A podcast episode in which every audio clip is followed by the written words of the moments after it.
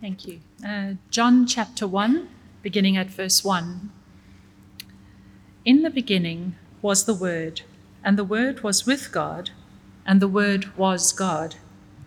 He was with God in the beginning. Through him all things were made. Without him nothing was made that has been made. In him was life, and that life was the light of all mankind. The light shines in the darkness, and the darkness has not overcome it. There was a man sent from God whose name was John. He came as a witness to testify concerning that light, so that through him all might believe. He himself was not the light, he came only as a witness to the light. The true light that gives light to everyone was coming into the world. He was in the world, and though the world was made through him, the world did not recognize him. He came to that which was his own, but his own did not receive him. Yet to all who did receive him, to those who believed in his name, he gave the right to become children of God. Children born not of natural descent, nor of human decision or a husband's will, but born of God. The Word became flesh and made his dwelling among us. We have seen his glory, the glory of the one and only Son, who came from the Father, full of grace and truth. John testified concerning him. He cried out, saying, This is the one I spoke about when I said, He who comes after me has surpassed me, because he was before me. Out of his fullness we have all received grace in place of grace already given. For the law was given through Moses, grace and truth came through Jesus Christ. No one has ever seen God but the one and only Son, who is himself God and is in closest relationship with the Father, has made him known. Hello again, and uh, thanks very much, Anita. Um, we're told, aren't we, that first impressions last. First impressions last. I'm not sure how true that really is, but uh, of course, we do put our best foot forward when we have a job interview uh, or we're on our first date. You don't just rock up in your old track pants and favourite t shirt with holes in it. Um, I'm told as well that all sermons should start with a, a great introduction to make a good impression. Um, this is going to have to do for today. Uh, we know that first impression uh, we have of someone, it can last, can't it, for good or for bad? When we first meet someone, the way they uh, make an impression on us can dominate how we think about that person going forward. Now, many of us uh, probably can't answer this, it's a bit too hard to remember, but for those who can, try and recall what was the first impression you had of Jesus? As you heard about him or read about him carefully uh, in detail for the first time, can you remember what struck you first about him? And has it stayed with you? Has it dominated your thinking about him? Uh, others, uh, perhaps like myself, uh, might not be able to remember your first impressions of Jesus. I, I've grown up knowing all about him. Uh, so, for everyone, let me ask if you are trying to introduce Jesus to someone else, someone who doesn't know him, who hasn't heard about him, what kind of first impression of Jesus would you want to give? What first impression of Jesus do you want to give? Now, I don't think there's a right or wrong answer to that. It probably depends on, on many things, especially the person you're talking to. And that might be a good question to chat about more at morning tea. How do we give a first good impression of Jesus to others? Is it the way he, he loves people, even the worst of people? Is it the way he brings clarity to a really complicated world? Is it his willingness to suffer and to die in our place, a Saviour who steps into harm's way? Now, it's pretty tough, isn't it, to choose only one first impression to give of someone? It's pretty tough. And I guess the good thing is, of course, that Jesus is not one dimensional. Uh, hopefully, all of us know or will come to know that, yes, those first impressions we have of him might last, but we can get to know Jesus in so much uh, more richness and nuance and fullness as we keep growing and following him. I hope all of us have found times when we've seen something new, uh, something startling about Jesus that we hadn't noticed before, and that's, that's fueled our growth and maturity as his disciples. In fact, I'd go as far as saying that no matter how well we already know Jesus, no matter how long we've been following him or how mature we are as Christians, it seems to me we all do need a bigger vision of Jesus That is, we, we can't afford to settle for a limited view of who He is as if we know Him well enough. Our growth as His disciples, our devotion to Him, our hearts before Him can all keep growing, can't they? And we will keep growing as disciples as long as our vision of who Jesus is, as our understanding of who He is and how to relate to Him keeps growing. As long as that keeps getting sharper, our understanding, as it keeps getting clearer, we will keep growing as disciples. So, how do we do that? How do we keep having a sharper, clearer, better vision of Jesus? How do we grow in our esteem of Him?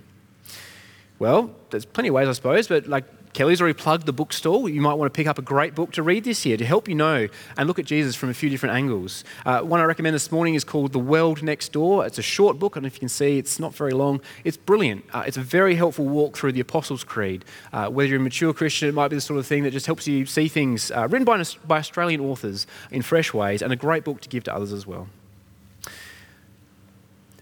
We've also got, uh, as, a, as, Kelly mentioned, daily reading notes uh, to walk through John uh, in the, for the next uh, month or so. Uh, very helpful notes to keep praying and growing in the way we see uh, Jesus in our day to day. But alongside books and devotion, I think the best way to get to know Jesus is just to keep coming back to the Bible. as we start our new series out in the book of John today, um, I hope and pray that in the weeks ahead we will all grow as disciples.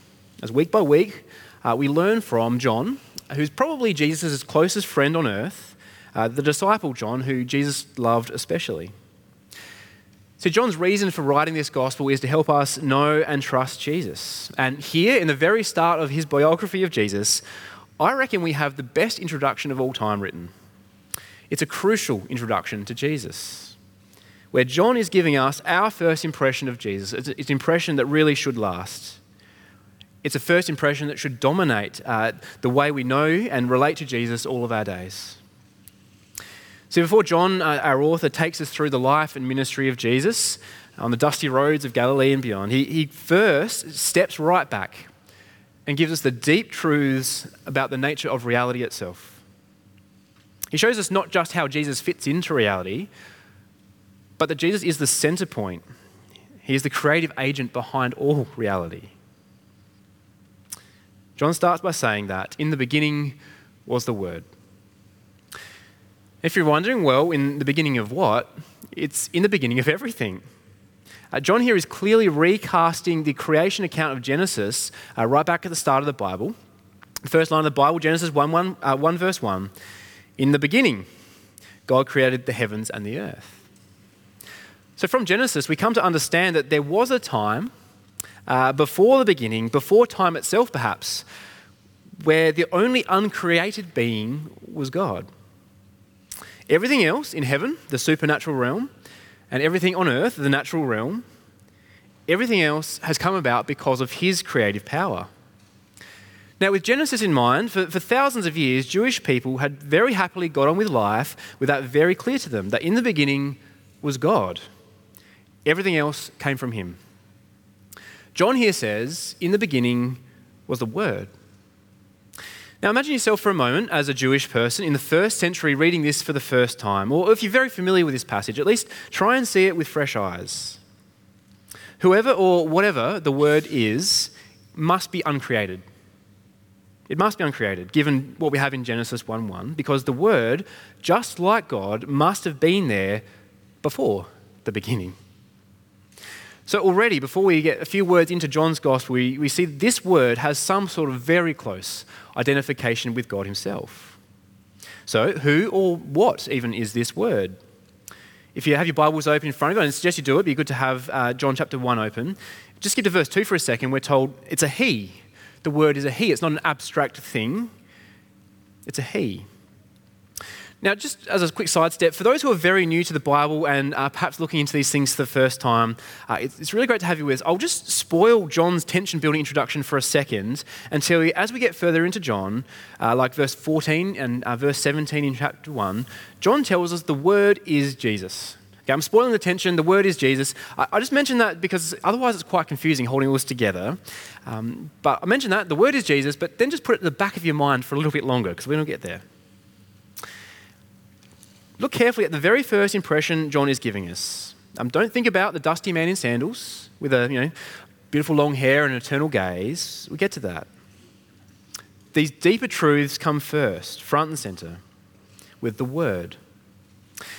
Now, that is a pretty deliberate and unique title, the Word. And what does that title tell us? Um, John wrote this in Greek, uh, like the rest of the New Testament, and uh, my wife Karina, uh, she has set a limit on how many times in a year in a sermons I can talk about Greek words. Um, the limit Karina's given me is once a year. Uh, once a year in a sermon, I can say, well, in the Greek, this means uh, so on and so. And you can thank Karina for that later, because uh, otherwise, I think I'd be tempted to tell you a lot of things about Greek words you don't need to know or care about.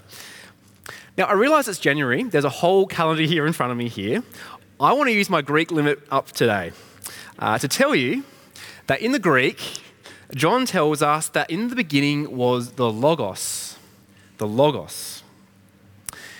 Now, I feel like so many of you probably know that. It hardly counts, really. Uh, if you've been a Christian and know one Greek word, it's probably that one. Now, in Greek, the word logos means word. now, I'm starting to regret my decision here, maybe, I'm not sure. Uh, no, actually, logos means far more than just word. Uh, for those who are Greek and grew up in an environment steeped in Greek philosophy, logos is inner thought, it's reason, it's in English where we get the word logic from. It's broad, though, it can mean communication, speech, a message. Uh, even more than that, for Greeks or for people influenced by a popular Greek philosophy, like so many of John's first readers were, for the Greeks, logos was the rationale, it was the logic that made the whole universe work. More than that, it's where the universe has come from. The Logos was the reason or the rationale for existence itself. At a personal level, the Logos was understood to be the essence of each human soul, what we might call consciousness, perhaps. And for some of those influential Greek thinkers, the Logos really did have divine properties, a godlike status as the creator and giver of human understanding. So, if a Greek thinker, as they read John's Gospel, they'll be thinking, yes, of course, in the beginning was the Logos. Duh. Now, alongside that, you have Jewish readers. Uh, God and His Word are so closely related in the Old Testament. Time and time again, we see that God's Logos, His Word for the Jewish people, they would understand that God's Word performs actions. His words do things, His Logos does things. By His Word, God created everything. His word does the saving in the Old Testament. He sends his word to save and to reveal. Alongside that, in, in scriptures, we see that God's wisdom, uh, it's what holds together the universe. It gives it order and structure and what we might call reason. There are lots of overlaps, aren't there? This Greek idea of logos and uh, the Jewish understanding of God's wisdom. Now, the point of all of that is that the Logos is not just a word, it's, it's a title of a creative being, the one that takes the thoughts of God and communicates and does real things with those thoughts. He expresses the very thoughts of God. If you're with me so far, you're doing very well. Uh, this is not straightforward things, and it does actually get a bit more challenging from here. Because what John goes on to say next is mind blowing uh, for Jews and for Greeks and for Australians, I think. He goes on to say, In the beginning was the Word, and the Word was with God. So hang on. The Logos is not identical to God. He's with God, so somehow the Logos is distinct. So I think the Greek at this point starts to get confused, saying, well, surely God is the Logos. That's not what John is saying. There is something more complex going on for the Greek to get their head around. And the Jew is, I'm sure, confused that someone is being put on the same level as God, being with God from the beginning. It's very confusing. A being like God who has always been. But of course, there is only one God. The Bible is very clear about that. John will tell us a bit more about the way the Word is with God. And if you look down towards uh, verse 14, we realize the expression here is it's God the Son being with God the Father. That's a big theme all through John's Gospel. We'll see this time and again. But if you have a look here in verse 14, we see that he is the one and only Son of God who came from the Father. If you skip over to verse 18, No one has ever seen God, but the one and only Son, who is himself God, and more on that in a moment. He is in closest relationship with the Father and has made him known. Just picking up for now on that idea of the Son being in closest relationship with the Father. Jesus, as God the Son, expresses and demonstrates his relationship with God the Father. This idea of God as Father and God as Son, it might not be a new idea for many of us if we're familiar with the Bible. But still, this first impression John is giving us of his good mate Jesus that he walked around with and ate food with, his first impression he's giving us is that his identity is, is primarily defined by his relationship with God the Father. This gives us a huge clue, I think, as to why God's love is such a fundamental part of who he is. Because the Father and the Son are in closest relationship, perfect relationship, and have been for all eternity. They love one another completely. So we shouldn't be surprised to find then that by nature, God is love. So the Word was with God, uh, not just coexisting like two rival gods might in pagan myths. The Word was with God, closely relating. So the Word was with God, and then the most challenging few words I think we get to today, as John introduces us to Jesus, he tells us the Word was with God, and the Word was God. Now, it's okay, by the way, if your brain is starting to hurt a bit at this point. After all, how can the Word be with God and also be God? It sounds really, to, on first impressions, those two things can't be happening at the same time, and yet they are, John insists. As the first thing he wants us to know about Jesus, he is God.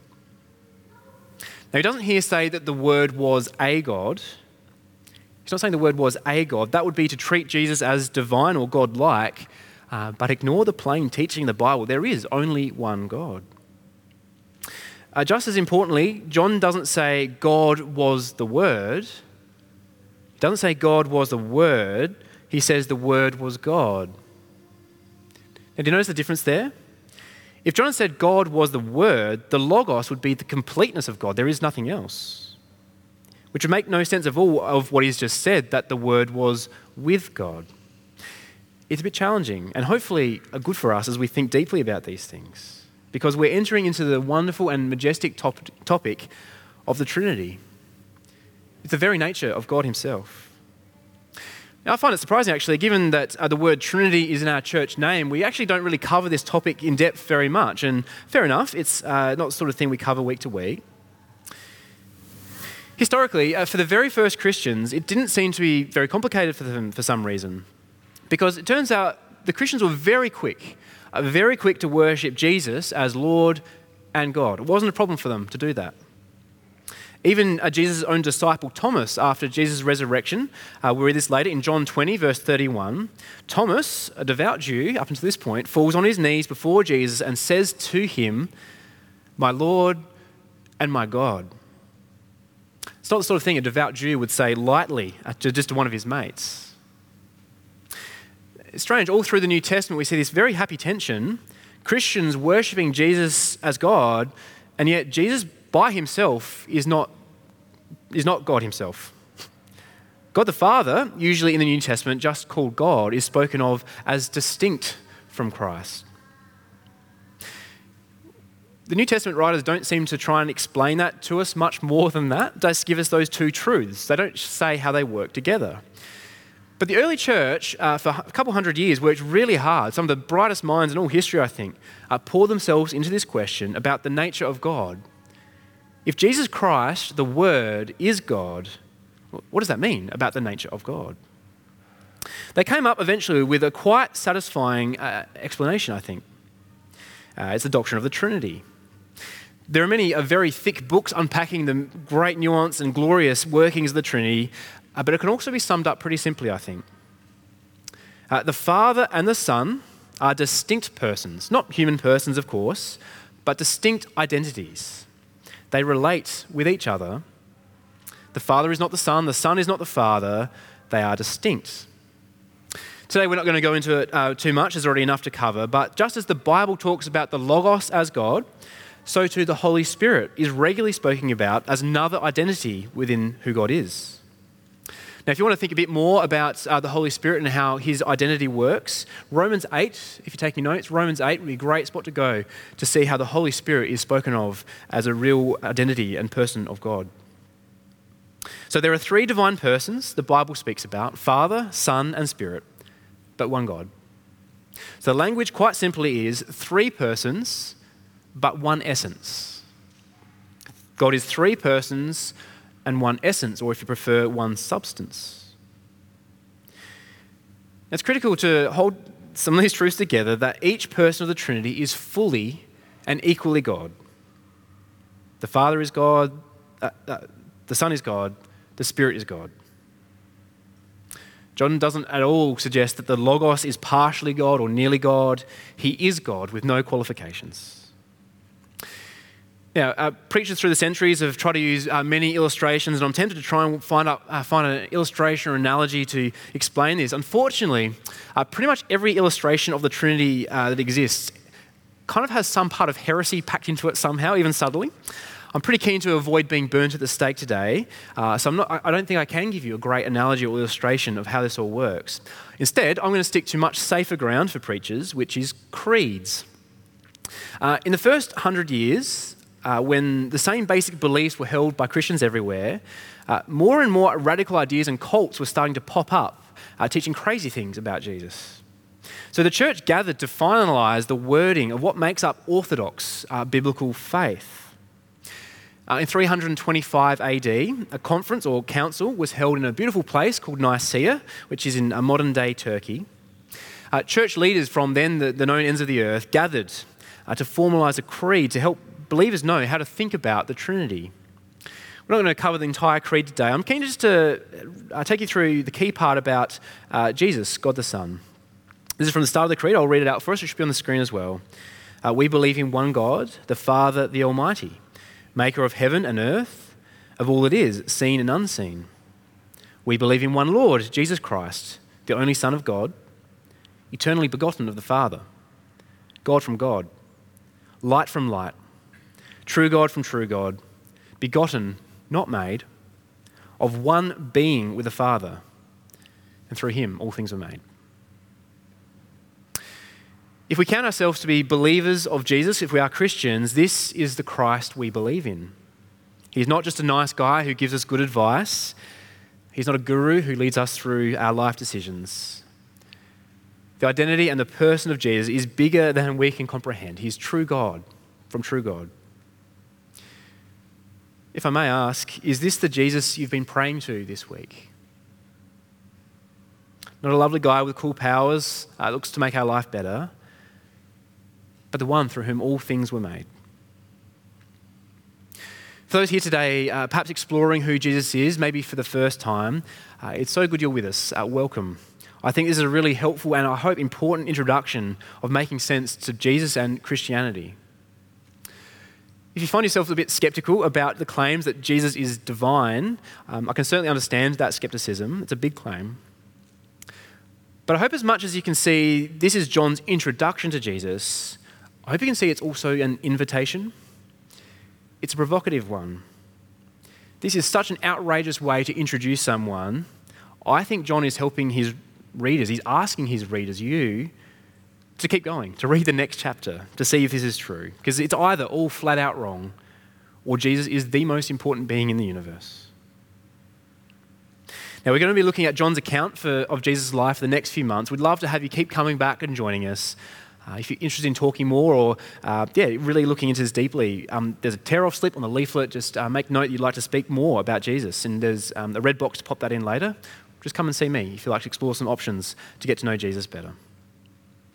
Um, thanks everyone for sticking with me so far in uh, today, what might feel more like a, a theology lecture than a sermon. But I do hope you've already picked up that this is not just abstract theology. Understanding who Jesus is is crucial, actually. Who he really is. It's vitally important for our lives because I suppose the alternative is to downplay or to lessen or to be confused about who Jesus really is, and that would be a disaster. I mean, imagine if we were to treat Jesus just casually, like he's just a really good guy, slightly divine, but mostly like us, a good mate. That his job, his, his whole purpose is to look after me and save me and forgive me. That would kind of cheapen him a little, wouldn't it? It would be, I think, treating the eternal, eternally begotten Son of God as if he's kind of my personal assistant. To put it another way, he is our Savior, He is our Lord, and He is wonderful. He's majestic. So let's keep, keep making sure our hearts and our minds are set on knowing Him, knowing Him better, and loving Him. Because as we keep finding, to know Him, to know Him as He really is, is to love Him. Now, one way I think we could grow in that, I think, is just to pick up from verse 3 in this passage. As one of the key things we're told as we're introduced to Jesus, one way we can keep getting to know him and love him, verse 3 through him all things were made. Without him nothing was made that has been made. This verse moves us from the supernatural, verse 1 and 2, the identity of the Trinity, it moves us to the natural.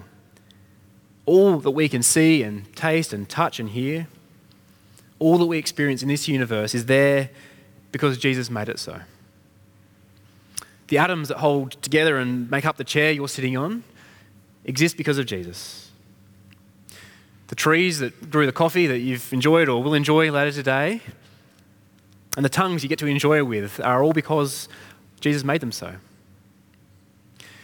Wouldn't it be helpful? Uh, wouldn't it be great to be able to see all of the world, all of the time, as the work of our Lord Jesus? Now, Of course, it's very hard to have that sort of uh, conscious awareness all the time. But do you reckon that this week, if we tried to remind ourselves of that more, it would grow our hearts in devotion to Him? Just taking notice of the world more and admiring Him, His creativity, His generosity in every good thing. It can be so hard, though, to have this perspective, this big perspective of Jesus, dominate our thinking about Him. Partly, I think, because our minds don't quite get it, it's too big. But also because, well, for the rest of what we know about Jesus, it's as a man. We'll come back to this next week and spend more time on the fact that Jesus, as much as he is fully God, is also fully man, fully human. Uh, verse 14 tells us the Word became flesh. It's a mind blowing statement. We'll unpack that more next week. But knowing that, knowing that Jesus uh, appeared and came to take on flesh, and that's primarily what we know and how we know him, we do so often, I think, let his divine status as fully God kind of just take the back seat in our thinking sometimes. I know that's the case for me. And perhaps that's why John starts with this stunning description. So, as we meet Jesus in the coming pages of his, of his biography, as we see him in the flesh, I think we're always supposed to hold together this big idea that the Word, who from the beginning was there with God and who was God, is the same one we see on the pages to come. And as we think about our own identity as His disciples, knowing His true identity as God the Son, it does really matter in other key areas of our lives. Uh, inside your leaflets there, you'll see at the bottom of the sermon outline, I've listed just a few areas. You could think up many more. Uh, but these are the first that came to my mind that I think are profoundly impacted if we have the highest possible view of Jesus. If we know Him and relate to Him as God the Son, and nothing less than that. Um, these categories, I hope, will be good to think and pray more about in the week ahead. And uh, perhaps there may be one of these areas you think, actually, that's the area I want to personally grow in more in the weeks ahead. For now, though, I'll just, uh, by way of wrapping up, just take us through those five dot points I think there are, and just make some very brief comments about each one. So, knowing and relating to Jesus as God the Son will help us listen to, trust, and obey Him. We realize if He is God the Son, He alone has authority, the ultimate authority in all that matters, not me. And we can trust Him completely. He is the Logos, the Word that reveals. He reveals the true nature of reality. If we think of Jesus as anything less than this, we may cheapen His authority in our minds or convince ourselves that other voices are equally valid and should be weighed up alongside His. Next one. Knowing and relating to Jesus as the Word, the Son of God, will help us behold and enjoy His glory and goodness. As much as we uh, should admire uh, the Jesus who is, known with his compassion, his kindness, and humility, and we'll see uh, how that all unpacks in the coming, uh, coming pages. how much more so will we fall on our knees before Him in all of His glory, knowing that God the Son went to the cross? Not a good man, not just a good man. God the Son went to the cross to pay for the forgiveness of sins. The most majestic, powerful being in the universe humbled himself that much because he loves us. Well, knowing and relating to Jesus as the Son of God will help us find comfort in hardship. Because if we're simply following the teaching advice of a pretty nice guy, well, when the going gets tough, what comfort is there really? But if we have entrusted our whole selves, our lives, to the care of the Logos, the wisdom of God who created the universe, if our lives are truly in His hands, yes, we will face hardship. He tells us that. But we know it's not outside of His control, it's not outside of His love. There's great comfort in that. Additionally, no matter what happens, He promises He will never leave us nor forsake us. Also, knowing and relating to Jesus as the Son of God will give us assurance of eternal life. We don't have to doubt if we're good enough for heaven. We don't have to live with the fear of death. Firstly, because that's what he tells us. It's not about what we do, it's about trusting him. He's the one who gives us eternal life in his name. His promises won't be broken. Also, in those moments, uh, perhaps some of you will experience this even this week, feeling crushed or uh, so unworthy of salvation. We can remember it wasn't just a good man who died on the cross, it was God the Son. The value of his life, the value of his blood is infinite, isn't it? It can pay, it has paid for the complete price of all our sins. Surely we may think, God can't forgive me. Absolutely, He can. His blood is valuable enough to pay for anything, and He has chosen to pay for our forgiveness. It's very good news. Finally, knowing and relating to Jesus as the Son of God, as God the Son, gives us confidence that we truly know God. In verse 18 here, we're told, even though no one has ever seen God, God the Son has made him known. This is good news. We don't have to chase mystical experiences. Uh, there's no hidden knowledge out there that we just need to track down to find the true nature of things. We don't need to wonder if we're worshipping the right God because the Word, the Logos, is the clearest communication of God, of who He is, and of what He's like. I'm really looking forward to the coming months in John's Gospel, growing in our knowledge and our love for this gracious God. So for now, would you join me as I pray?